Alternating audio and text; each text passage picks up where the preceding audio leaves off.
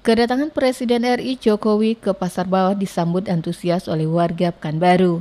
Penjabat Wali Kota Pekanbaru, Muplihun, tampak langsung di barisan depan mendampingi Presiden meninjau langsung Pasar Bawah.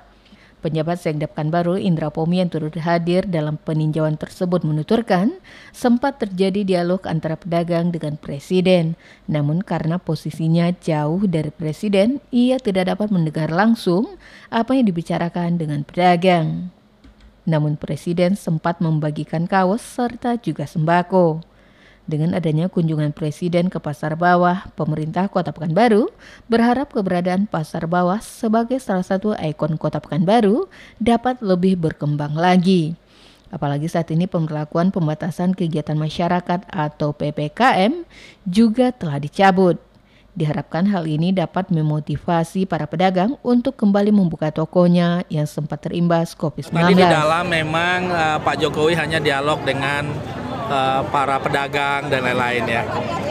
Cuma nggak termonitor tadi apa yang mereka diskusikan.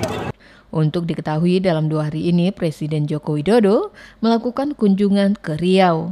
Setiba di Bandara Sultan Sarif Kasim II Pekanbaru, Jokowi langsung menuju Rumah Sakit Umum Daerah Arifin Ahmad dan melanjutkan kunjungannya ke Pasar Bawah. Sementara pada hari kedua pada kunjungan kerjanya di Riau, Presiden juga diagendakan akan meresmikan spam Durolis di Kabupaten Rokan Hilir dan dilanjutkan ke Dumai.